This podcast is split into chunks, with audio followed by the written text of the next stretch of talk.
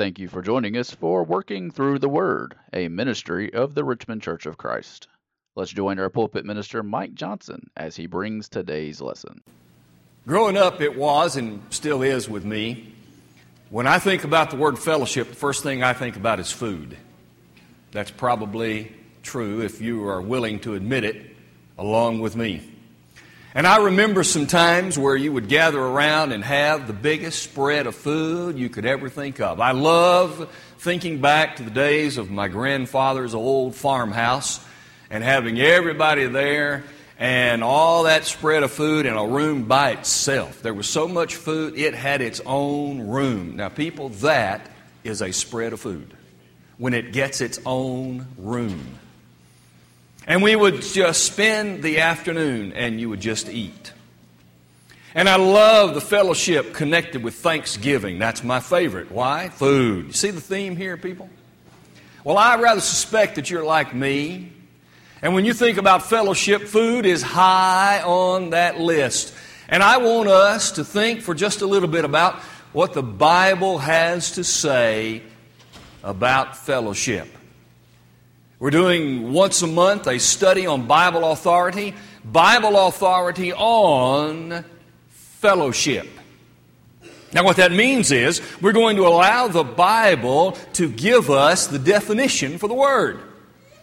We're not going to depend upon what we've always thought or what we would like to be, but rather we're going to let the Bible itself tell us what fellowship is, and therefore that becomes our authority concerning the definition of the word fellowship. And so today I hope that you will leave here with a sense and an understanding of what the Bible teaches and an appreciation for this great word and an absolute anxiety to get to lunch, because I will be too. Here's the idea. Fellowship. The word is koinonia. You've probably heard the word before. It's a Greek word, koinonia. And a lot of different interpretations or translations of the word. It talks about fellowship. That's the most commonly used translation. It is community. It is communion. It is partaking. It is sharing. It is even a word that has a sexual connotation, intercourse. But it's the word. And it has an idea, a concept connected with it that helps us to see the richness and the depth of the concept of fellowship. We look to Scripture itself. And by the way the word is translated in that particular context, we get a feel and an understanding for what the word is talking about. For instance, when Paul was going around collecting money for the people in Jerusalem, in Romans 15 and verse 26, he called it, same word, koinonia, he called it a contribution. In 1 Corinthians chapter 10, in about verse 15 and 16, when he's talking about the Lord's Supper, and he says, the bread that we break, is it not the communion of the body of Christ? The cup that we partake, is it not the communion of the blood of Christ? That word communion is a part of that word. In 2 Corinthians chapter 1, when he's talking about the fact that those Christians in Corinth had been together with him in suffering, he used the word partaking. You have partaken of the sufferings of Christ. Same word, same idea. Again, when talking about the collection for those poor in Jerusalem, in 2 Corinthians chapter 9, he used it in the word there is translated, and all these translations admittedly come from the New King James, which is the primary translation that I use. But there it is, the sharing. They were sharing with those people down in Jerusalem who were suffering so greatly. But of course the idea is that it's fellowship. That's what 1 John chapter 1 does. Translates it as fellowship. Chapter 1, verses 3, 6, and 7. And that final verse helps us to see the broadness of the word. If we walk in the light as he is in the light, we have fellowship with one another. And the blood of Jesus Christ, His Son, continues to cleanse us from all sin. You see, the word fellowship is a word that describes the Christian life. It is a word that very well describes the entirety of the Christian life, because in that verse, the verse says we have fellowship not only with one another, but we also have fellowship with God. This fellowship with one another is with people who have fellowship with God, creating the completion of that triangle. It does very well describe what Christianity is all about. Christianity is about fellowship. It is about the connection that we have to God and the connection that we have to each other. Fellowship. Let us begin to focus in on fellowship. That passage of 1 John 1 in verse 7, I think, leads us very well into what I want to call the spiritual life cycle. The spiritual life cycle. In other words, a way to describe what the Christian life revolves around and how it flows and how it rolls. And see this, if you will, as a wheel that is rolling. For instance, worship inspires fellowship. Worship inspires this whole concept of what we're doing. Worship is the place that we begin. We are here today in worship. Notice the text of Acts chapter 2. What does it say? After these people were where they were worshiping God together. But where did it start? With their relationship. These people were told by Peter in Acts 2 and verse 38, repent and let every one of you be baptized in the name of Jesus Christ for the remission of sins. You'll receive the gift of the Holy Spirit. Their relationship flowed right into their worship. Because they were in relationship to God, because they were in relationship to each other, it was natural, therefore, that they would worship God. Their time flowed right there. As this passage develops in Acts 2, we see them coming from a relationship into worship and then into fellowship. Coming out of this common time together. Because of who they were, because of to whom they were connected, because of what it did for them spiritually, they left the time of worship and were involved in fellowship with each other. It was a natural progression to be in relationship to God, in worship with each other to God, and then from there to go into a fellowship that did one interesting thing. It cemented the relationship. This is the spiritual life cycle. We become the people of God in relationship to each other. We move into worship and adoration of God who gave us this opportunity. And we go from worship into fellowship amongst those with whom we have gathered often and assembled for worship. And as we fellowship together the way the Bible talks about it and understand it that way, we cement more that relationship. If we want to be cemented in our relationship to the Lord. And if we want to be cemented together as a group of Christians in this place, fellowship is the key.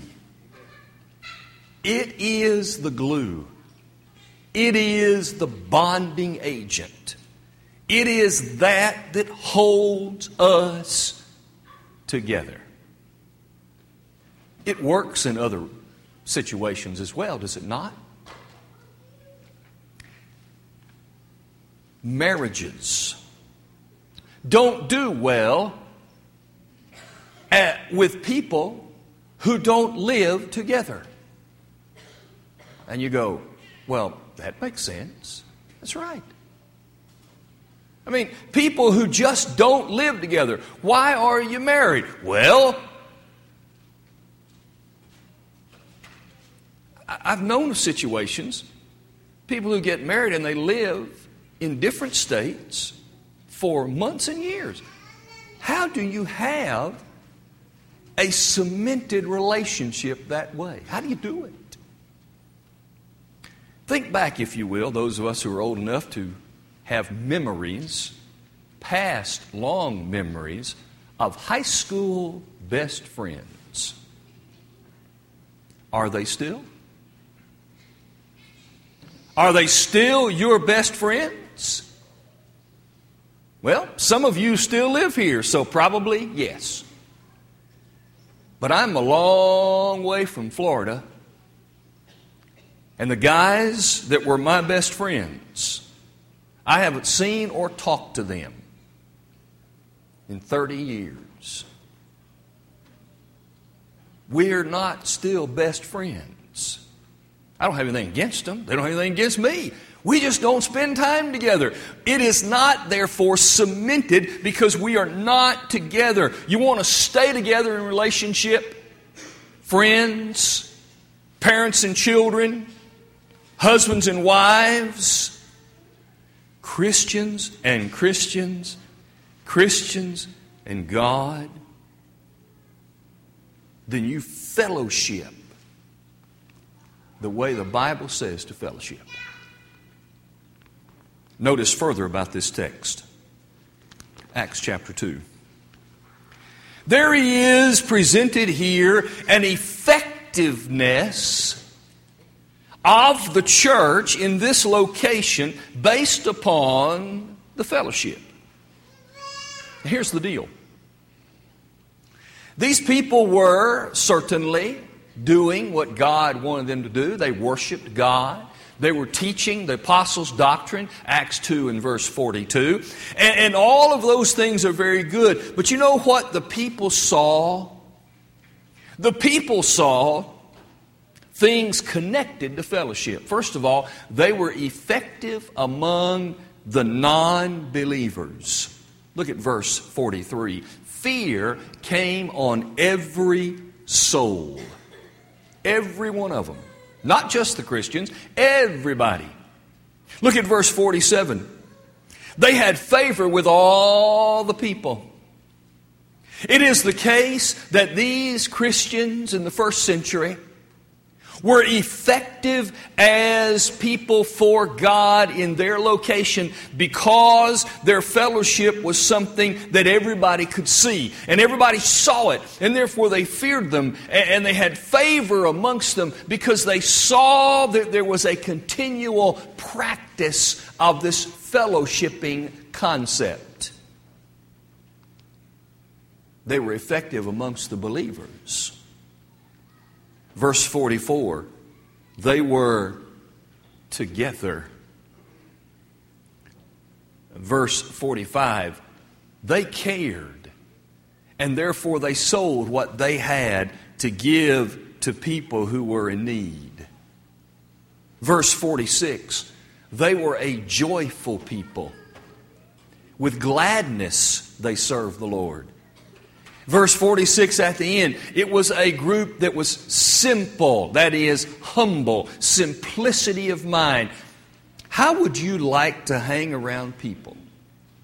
How would you like to be a part of a group of people who are cohesive and caring and joyful and humble.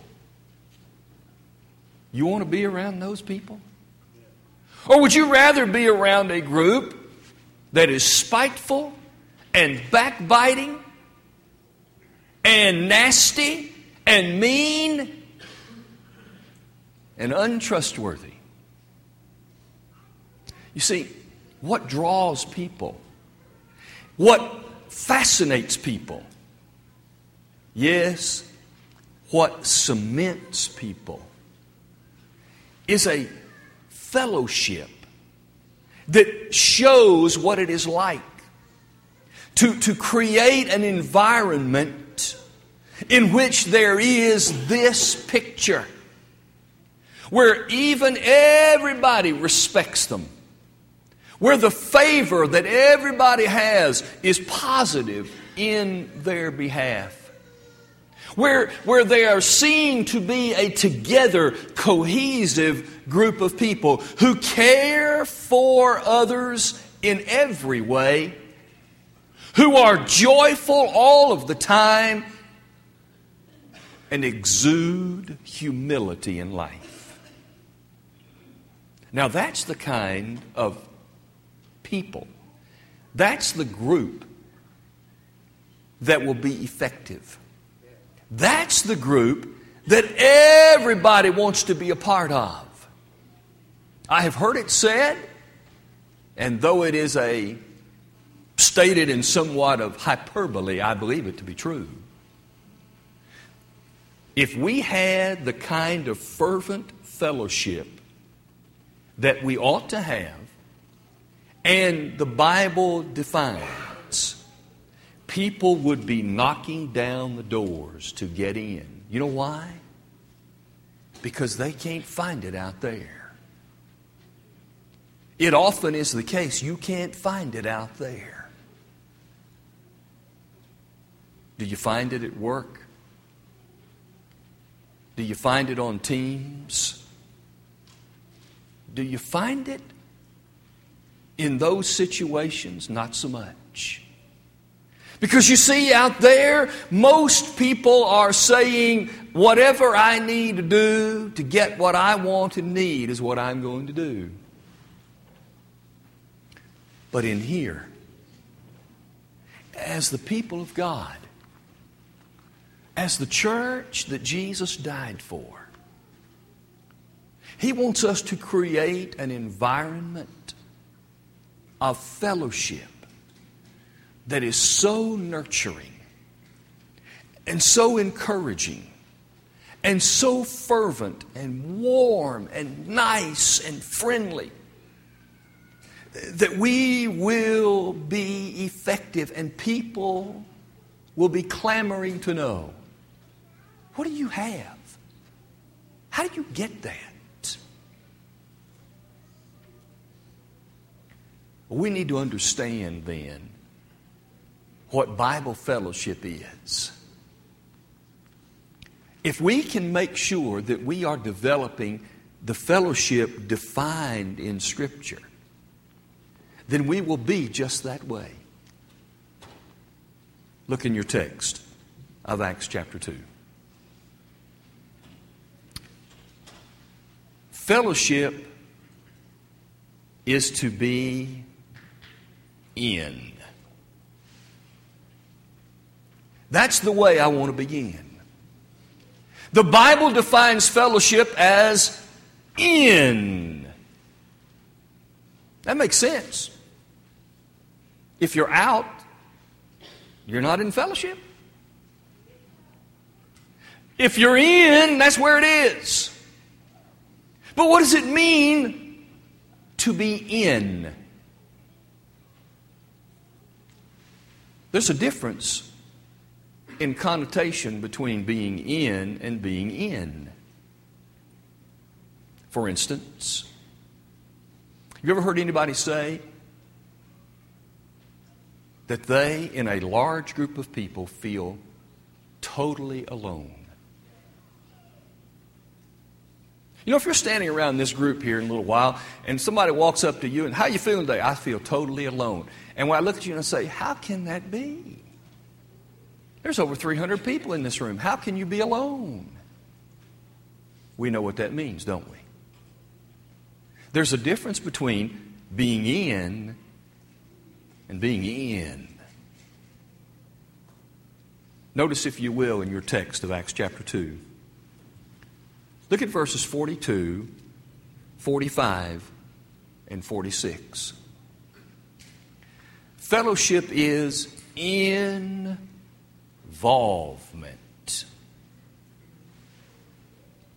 These people were involved. You get fellowship during involvement. You know, if a person doesn't feel like they are a part, just go participate in a group event and be a part. This is a picture of our group as we went to Hackleburg, Alabama to work on tornado relief. Involved. You can ask any one of them who was there, did you have fellowship together? Did you feel like you were in? And everyone would say, oh man, I was in. Why? Because you were busy. I was involved. They continued, the text says, together in fellowship. They were involved in the apostles' doctrine. They were breaking bread together. These people were involved. They were busy. And when they saw work that needed to be done, they just jumped on it. There is in the concept of Bible fellowship, right here in this text, pointing out this idea of koinonia. There is an involvement here. Number two, Bible fellowship is inclusion. Back to the text. Verses 45 and 47. Look what it says. As all, distributing to all as any had need. All, verse 47, had favor with the people. All. Inclusion. It's not real fellowship when an entire group of people has people left off to the side that aren't included. The problem in the early Christian church of Corinth, that group of people had a problem. And Paul wrote about it in 1 Corinthians chapter 11, and he said, let me tell you something. In our terminology, you guys are messing up the Lord's Supper. You are doing it in such a way, you might as well not even be taking it. Because what you're doing is you're dividing up in groups. There's no communion going on. There's no fellowship going on. What you're doing is you have the rich people sitting over here who have provided everything for the supper because the poor, obviously, can't bring anything. And instead of including them, waiting on them, you're just over here by yourself and you're taking the Lord's Supper and you're enjoying it and you're doing your thing. And here they are over here on the outside looking in. Is that fellowship? It can't be fellowship if people aren't included. Number three, look at your text, verse 45.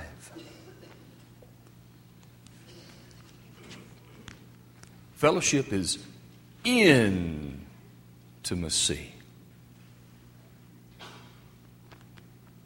Notice what the text says. Sold their possessions and good and distributed to anyone as all had need. You ever visit the hospital or visit somebody sick and you ask the question, you need something?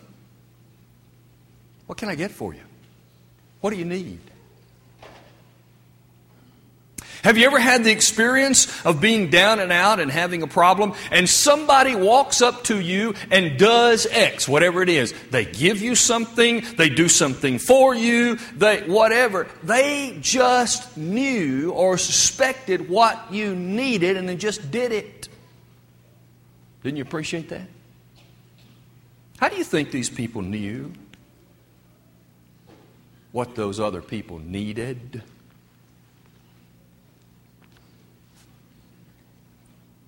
You think they, over a period of days or weeks or months, I haven't seen so-and-so for a while. Heard they were having trouble. I wonder what the problem is. I don't think so. You see, intimacy means to be in the lives of other people. They were together. They were in each other's lives. They weren't just around each other. They were in their lives.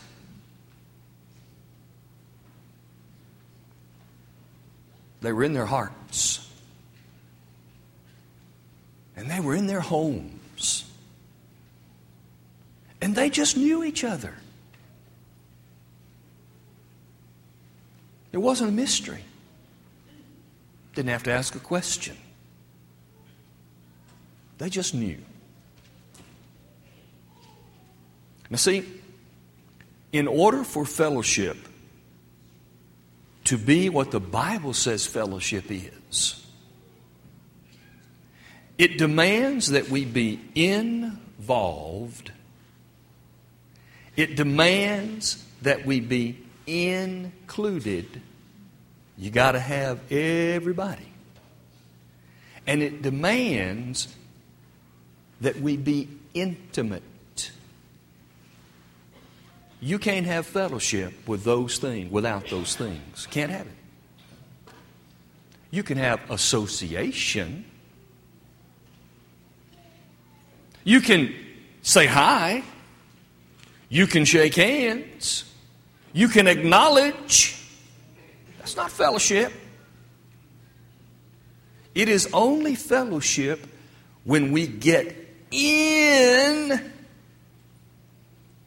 to the lives of everybody through involvement, inclusion, and intimacy. As we close, I want to make a public affirmation of what has become, it seems to me, an incredible success. It is so easy. It is so natural that when it was proposed, I was shocked nobody ever thought of it before. But I love Acts 2.46. I'm not talking about the verse. I love what we're doing in Acts 2.46. If you have not yet signed up to be a part of Acts 2.46, I hope that you will give it 1 month of effort. Just one. That's all you got to do, 1 month. And if you want to know about it, in the lobby, when you go out, turn to the right. By the windows of the office, you will see a table and you can see what it's about. And if you're visiting with us, take some of it with you and go back and share it. It's unbelievable how easy it is. And yet, the foundation that it begins to create for fellowship. This is not the only way to do it. We've tried other ways. There will be other ways that will come along. I'm just saying, to do what the Bible teaches about fellowship, this is helping get it done. And there is benefit being paid or received. We're seeing what it's doing. And I highly recommend that we as a people of God continue to fellowship. If you're not in fellowship with the Lord today, because you've not given your life to Him, you've not obeyed the gospel, you're not a child of God, the relationship has not begun, then the worship and the fellowship, that's still yet to come. Today you can be obedient to the Lord, completing your obedience in baptism, submitting to Him, giving your life to Him, and letting Him rule in your life. If you're not a child of God, today would be a good day. If maybe as a child of God, you need to start over and say, Lord, I want to be in greater fellowship, not only with you, but with these people, to be involved and included and intimate with each other. If you want to be a part of that, we're here to help you if you'll come. We hope you enjoyed today's broadcast, brought to you by the Richmond Church of Christ. We are located at 1500 Lancaster Road in Richmond, Kentucky. We meet on Sunday mornings for Bible class at 9 a.m., followed by our morning worship service held at 10 a.m. Our Sunday evening service is held at 6 p.m., and our midweek Bible study is held on Wednesday at 7 p.m. If you are in the area, we would love to have you as our honored guest. Thanks for listening.